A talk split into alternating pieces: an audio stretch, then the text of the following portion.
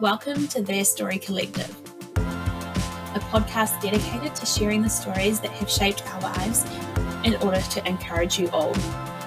So let's get into this month's episode. Baby, we got something good, so stay wild. We got something good, so stay wild. Baby, baby, you and I. Baby, baby, you and I. Hello and welcome back to our podcast. You're listening to Jenna and Christina. Today we are going to be speaking to both of our parents who are going to share our health stories as they have a better recollection of what we went through, especially better than we do. Yeah. So in previous episodes we have spoken about our individual health stories, and what we thought we would do is do an episode with our parents to share more accurate information and to share actually what it's like from their perspective. So today we are speaking to my mum and Jenna's dad, Bruce. So first up is Bruce, Jenna's dad. So Bruce, why don't you walk us through Jenna's first few years? Well, Jenna was born without a lung. Instead, she had a cystic tumour, and in her case, at birth, it took up 80% of her chest cavity. It displaced her heart, made her stomach and intestines small, and squashed her good lung. And within 4 hours of being born, Jenna had surgery at Starship Hospital to remove the cystic formation. The surgery took the large part of the day, and the surgeon removed the damaged tissue but thought there might have been a small sliver of actual lung tissue, and he tried to leave that in. That turned out to be a critical and helpful decision. Jenna then spent 12 weeks in Starship at PICU, Pediatric Intensive Care. It took quite a while for the sliver of remaining lung or tissue to heal. All I can say is that the PICU staff were fantastic. I have great admiration for them, and I'm very grateful to them. They got Jenna through. Also, Jenna is a fighter, very important in getting through as well. Because of the constant tubes going in and out of her throat while she was in PICU, mainly to help her breathe, Jenna developed oral aversion. So that meant if anything got close to her lips, instead of swallowing, she would gag. So she had an overdeveloped gag reflex and no swallowing reflex. And this meant that Jenna couldn't eat normally and was tube fed. After about 12 weeks in PICU, Jenna was transferred to NICU, Neonatal Intensive Care Unit at Christchurch Women's Hospital, where we came from. Once it was obvious that she wouldn't be able to eat for herself very quickly, and also that she had problems with reflux that was a danger to her one remaining lung, and that caused a couple of emergencies, she was sent back to Starship for surgery.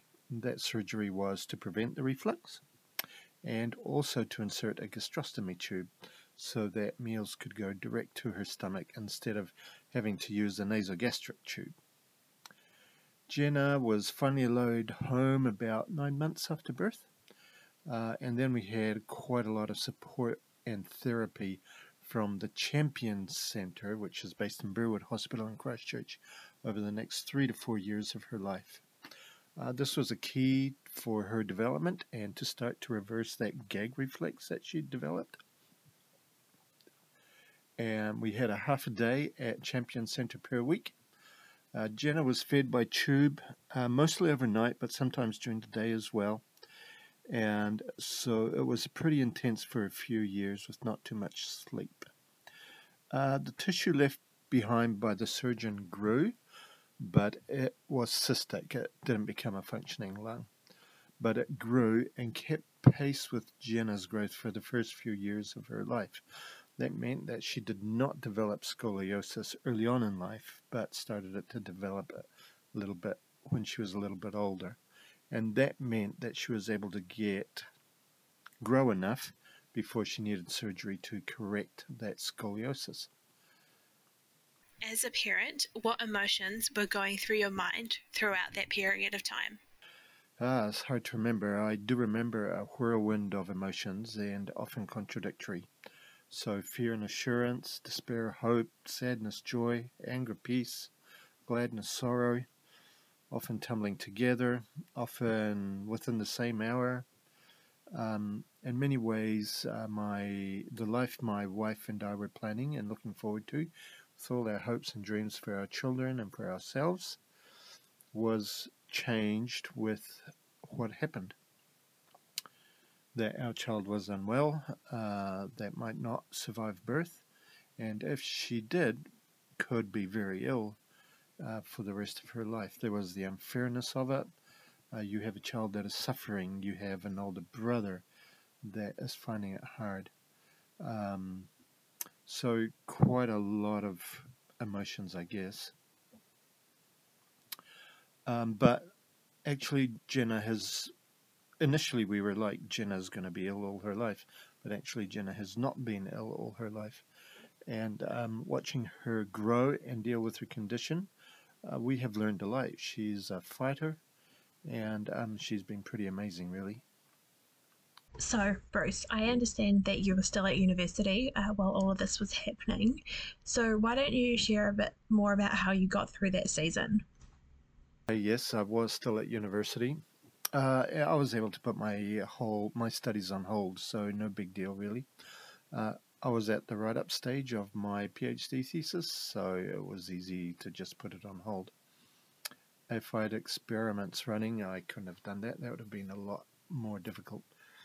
And I had a lot of support from the university and from my supervisors, from other students.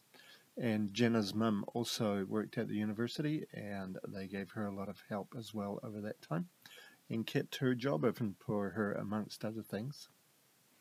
Why don't you tell us a bit more about the support that you had while Jenna was in hospital? We did have a lot of support over that time. We lived in Christchurch when all this started, but we had to go to Auckland for Jenna's birth, just because it was thought that she might need the surgery at Starship Hospital. And that was how it turned out. When we were in Auckland, we needed to find a place to live, and relatively long term. Ronald McDonald House was not an option for us at that stage. Fortunately, the organisation that Jenna's grandparents worked for had a small flat in the suburb of Howick, and we were able to use that for the whole time we were there. That was a big bonus for us. They also had a car that we were able to loan for our stay, and that meant that we could get in and out of Starship every day. And that meant we could take Luke, Jenna's older brother, to different places and do things with him as well. My sister Wendy also dropped her stuff and came and spent a couple or 3 weeks with us in Auckland. She stayed, and basically she did fun things with Luke every day and cooked meals and stuff. That was really helpful. My cousin Jillian also dropped everything for a while and came to Auckland. She stayed at another house, but would come in pretty much every day with her son Lockie, Luke's cousin, and take them both off for the day, and they would wander around Auckland and do fun things. And that meant that Luke didn't have to wander around Starship, but he could do things with his cousin or his aunt instead, and that was really helpful and very cool. We had a lot of help from hospital, both Starship and Christchurch hospitals. And a few years later, when we moved to Hawke's Bay, from the hospital staff there. The nurses, doctors, they're all fantastic and amazing. We had lots of support from social workers in the hospital, lots of good advice, looking for options and help. That was really helpful. And we had lots of support and help from the church we went to. They helped us a lot when we were in Auckland. They supported us as much as they could. When we finally returned back to Christchurch, they had provided lots of practical help, meals, lawns. They even got us a dryer, which was really useful for us. And that support was actually very important for sanity. How did you cope mentally, spiritually, and emotionally each day? Oh, I'm not sure, really. I think all the support that came from very many different people in many different ways is something that helped us a lot and helped us cope. I certainly think you couldn't cope without that support. Also, I think something that helped us cope was doing little things every day. So we drove to Starship and back each day from the place we stayed in, and Jenna's mum and I would take the chance to sing songs or to tell stories, and we'd choose a car on the highway and tell a story about the car's life. We also made a point of talking about something we were thankful for during the day or the moment. That's something that was pretty useful for us. And we took time in the day to have a break, to go into the central business district in Auckland or something, to do something nice, and just to take some time to look after yourself. I guess also another thing that helped me cope, or us cope, was prayer and faith. It's kind of hard to explain and describe, and you know, it probably sounds a bit trite as well, but prayer and faith were very important to us. In my case, we had a Christian faith. I have a Christian faith, and it was key for me and my wife during this time. Hard to describe and discuss, but one of the things faith does for me in that situation was that it allows me not to worry about things like what my life will be like now that this has happened. What is the future going to be like? Sure, you battle with it, but your faith gives you a way to deal with that. There are natural worries, but your faith gives you a way to deal with that. And instead, what I found was the faith allowed me, instead of worrying about all that stuff, allowed me to focus on the bits in the day and to be present in the day. And I could focus on that. I could focus on who I wanted to become rather than worrying what life would be like. And that meant that I could encourage my wife. I could talk well with the doctors. I could be present for my wife and my children. And I could express myself well and contribute to people. And that was really helpful and it meant I could enjoy the little things that came along. So in some ways you could say it was being present in the moment, even though for me that's only a small part of what faith is. Another thing probably that helped was that Jenna's mum kept a diary, and the aim that she had in that diary was that she would give it to Jenna on her 21st, and so she would take photos and record anecdotes and stuff like that. I think that helped a lot. That helped a lot over the long term, because that was a pretty much lifelong project. Another thing I think is that helped us cope is that Jenna's mum and I made a decision that we would approach this as a team, and that if we didn't do that, we wouldn't survive. So we made that decision that we would approach it as a team. We looked after each other as a team and did things as a team. And so that meant we didn't blame each other for the situation, but we chose to support each other and deal with things together as they came up. How does having a sick child impact your mental health? Let's see. There is the immediate and the long term, I think. First is anxiety. When you hear your child is sick, you think it's your fault, and that you know it's because of you, and so you get anxious about that.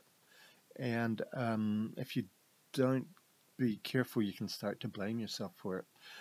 For us, talking that through with doctors was pretty important, and that really helped a lot. And then there is the anxiety about how you're going to cope in the future, and if life will forever be like what it is in hospital with your sick child, you know, with the constant medicines, the constant lack of sleep and that.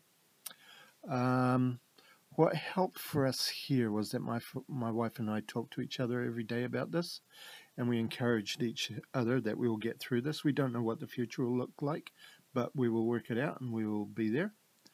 And we had a goal. We formed goals and objectives for our children and for Jenna, and that really helped. And our faith helped too as well. And really, that anxiety, that worry is something that you battle with every day, and you need to basically engage in that battle every day. I also think that for many parents, that's a period that can lead to depression because it doesn't seem to be a clear future path.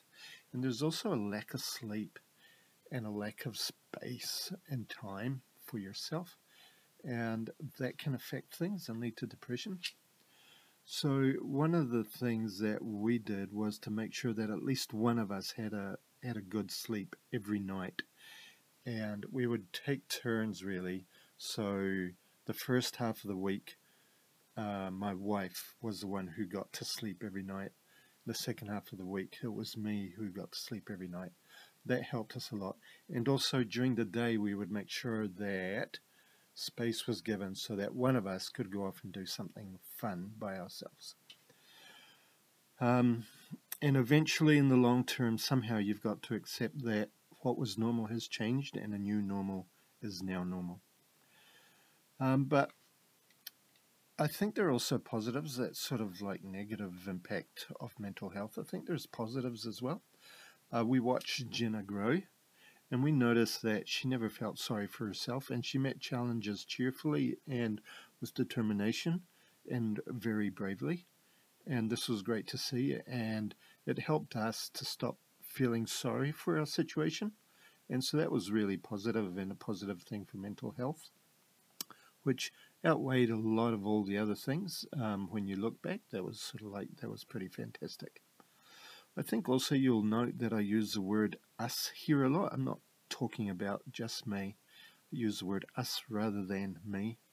And I think that's because this was a team effort.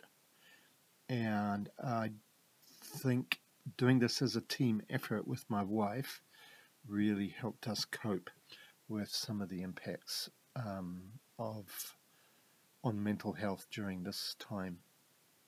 What are your tips for parents going through something similar? I think I think one tip I would go is that decide to work as a couple.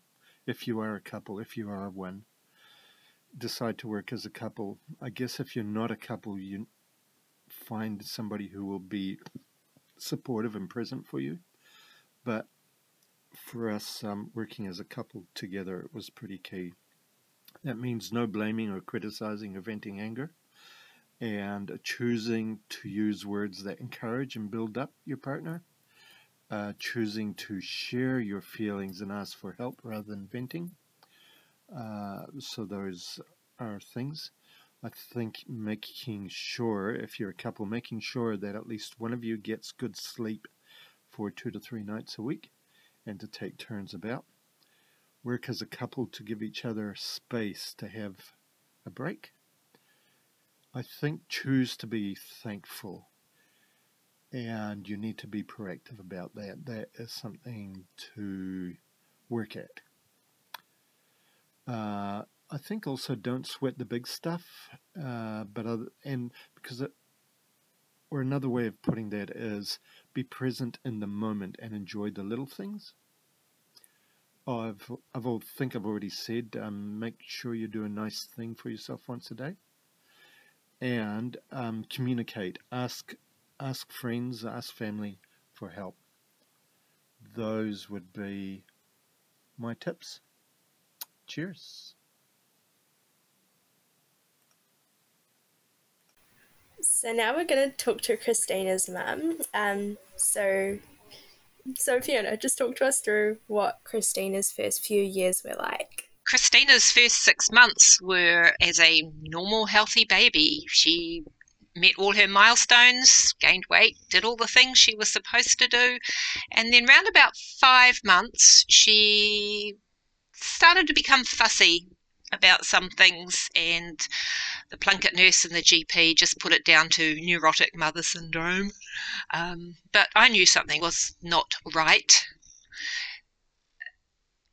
After around about early September, Christina started to lose movement in her lower legs. She stopped being a footsie baby, didn't like hanging out in her jolly jumper and just little things like that, and was, yeah, just kind of going off the boil. So eventually the doctors twigged that something wasn't going right, and we kind of got rushed into hospital rather a bit quick to be confronted with the news that she had a tumour growing in her spine.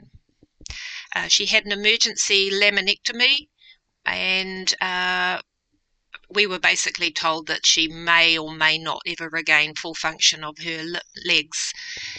They began chemo pretty quick. So she went through a first protocol of chemo, and that restored the function in her spine very quickly. Remember the neurosurgeon being smiling. He never really smiled, but he smiled when he pricked her foot and she flinched. So all good. So that took us through to the end of the year. We had a few weeks off, and then she began a second protocol of chemo, and that took us through till about May, when they decided to wait and watch what was going on. The tumour had shrunk, the metastases had gone. She was basically doing well, and she was just now starting to suffer from the chemo effects. So then, yeah, we were sent home with a 3-monthly checkup, and then it became 6-monthly, and on, and it took about 5 years before we finally got rid of those appointments. So she learnt, she did all the other things that normal toddlers do, walked and talked and went to kindy and playgroup and socialised, had a best friend, started school, and just kind of got on with life. And then when she was about 8, we noticed that her spine was starting to curve, so she ended up with a scoliosis, mostly caused by the tumour that's still in her, just forcing things to grow around it. Ended up wearing a Boston brace for 3 or 4 years, and then when she was 10 going on 11, so the first year at intermediate, she had the first of her spinal fusions, and 6 months later had the second one. So that first year of intermediate was a bit of a blur for her. And since then, she's just kind of progressed as a mostly normal teenager. As a parent, what were the emotions going through your mind through that period of time? Oh my God. Emotionally, I mean, you just deal with the emotions as they come up. A lot of them you don't have time for, so you just put them in a box and you'll deal with them later. You know, it's very busy having a sick child. You have things coming at you all the time. You're sleep deprived, you're food deprived, you're fresh air deprived, you're sort of over-visited, over-stimulated, and you're dealing with a sick child as well. So emotions, yeah, that's just extra, you know, just push them aside. Anger is something I felt sort of probably the biggest one, and a sense of, oh my God, what next? We understand that Christina's dad was also going through some health issues at the same time. What was it like during that season? Yeah, he had... He was in end-stage renal failure before she was born, and within 3 weeks of Christina being born, he got, they decided that he needed to go on to peritoneal dialysis, which was an interesting balance. So he did that 6 hourly, and he continued to work, and we just slotted it into our family routine, and was actually able to continue doing all that all the way through. That Christmas, so Christina's first Christmas, on Christmas Eve we got a phone call to say that there was a donor for him, and so Christina's first Christmas was now Christmas Eve. We managed to spring Paul from the hospital to stay home Christmas Eve night, and took him back in on Christmas Day when he got his new kidney. That was a heck of a Christmas present. Yeah, so his health, once he'd got his new kidney and got all his drugs and things in balance, his health stayed pretty good right the way through until about 5 years ago. So it was extra stressful dealing with sort of two sick people, trying to be the person that kind of held it all together, but you just kind of suck it up and get on with it. What kind of support did you have around you during this season? Actually, we were pretty well supported. So my mum just lived at the top of the road, so that was convenient. I had really good next door neighbours who kind of kept an eye on the place, fed the cats when necessary. My dad lived 4 hours drive away, but was always happy to come down. The initial time that we had in hospital, my sister, who was in Sydney, pretty well dropped everything and came out and joined me for 10 days and just kind of hung out with me in the hospital, which was amazing because she kind of stopped me from spiralling out, made sure I ate occasionally and went for a walk. I also had been involved with a really good antenatal class group, and which we had kept going, and my plunket in the neighbourhood group. They were really supportive.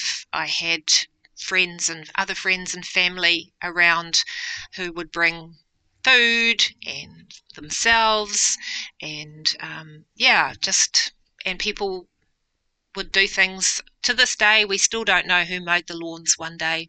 We remember saying, we must cut the grass this weekend, and came home on Friday and it was already done, and we don't know who ever did it, and they didn't use our lawnmower because one of the things we had to do was get fuel. So it wasn't our lawnmower they used. Whoever that is, you know who you are, we thank you. Just random little acts of kindness all the time. So we had pretty good support. Paul's work was really supportive. He worked right across the road from the hospital, and between needing to be in the hospital for appointments for him and for Christina, they were, really, really good about just go. How did you cope mentally, spiritually and emotionally each day? Oh my goodness. Mentally, I always bought the newspaper and I did all the word searches and numbers and all those things just to keep the brain from atrophying. Didn't really read or do anything else, just not in a mindset. So just lived on crossword puzzles and number puzzles and things like that. Emotionally, just tamped them down, just didn't go there. And spiritually, just kind of angry at God for making all this happen. Christina was a baby that was conceived with a lot of help, much longed for and wanted. And, this was kind of like what the? But yeah, we just kind of got through each day. Spiritually, there was a lot of prayer support for us going on. Usually when you're in the thick of something, you don't have the time or the ability to pray, but we had prayer all over the world, so felt very supported that way. How does having a sick child impact your mental health? All parents live in a state of anxiety and worry. I think having a sick child just adds another layer to that. You tend to be hypervigilant, and then also having an immune-compromised adult in the house made me even more hypervigilant, especially around childhood diseases. I remember when Christina got chickenpox, it actually wasn't a big deal for her, but it was a huge deal for Paul. He had to go on antivirals. He basically had to live like we do now, isolate himself, and big deal. So keeping disease out of the house was a big thing for us. Otherwise, didn't worry about a bit of dirt. That never killed anyone. Just waiting and mentally, just wait for the next boot to drop. When you're in a period of wellness, you keep wondering what's going to happen, when's the next episode going to happen, what next. Doctor's visits were always a bit sort of stressful because you never quite knew. The nature of cancer is that it just kind of sits there hanging out, waiting. You let your guard down sometimes. What are your tips for parents going through something similar? I think you just kind of have to focus on what's important, live each day, hour, minute at a time. let the medical staff do the medical stuff, and you need to be the parent. And you also need to keep actively parenting. So if your kids, you don't want to go through all this and then have a horrid brat at the end of it. You kind of have to keep them real as well. You need to let them experience life. You can't wrap them in a plastic bubble as much as you would like to. And yeah, use the support. If people ask what can they do, give them something that they can do. If the thought of going home to a house that needs its windows washed blows your mind, then ask someone to do it for you. The worst they'll say is no. Yeah, take me out for pizza. Just come and talk to me about socks, to quote Christina. You just kind of have to put your big girl panties on and get through it. You just tough it out, but use the support and don't try and be a perfect parent. There are days where you're going to lose it, and that's okay. But then you just pick yourself up and get on with it, apologise to everyone, and then move on, But yeah, it's not easy, but it does teach you some important things about life, that you are strong and resilient, and these things you take forward with you.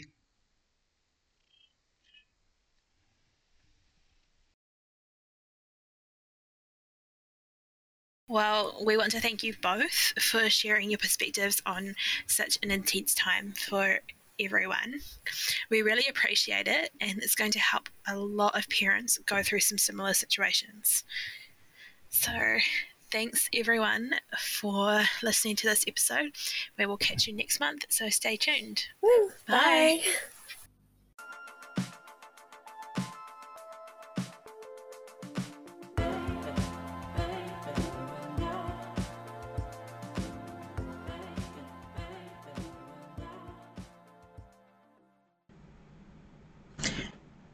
Hey guys, Editing Christina here. Just wanted to kind of talk about a couple of things that my mum mentioned in this episode.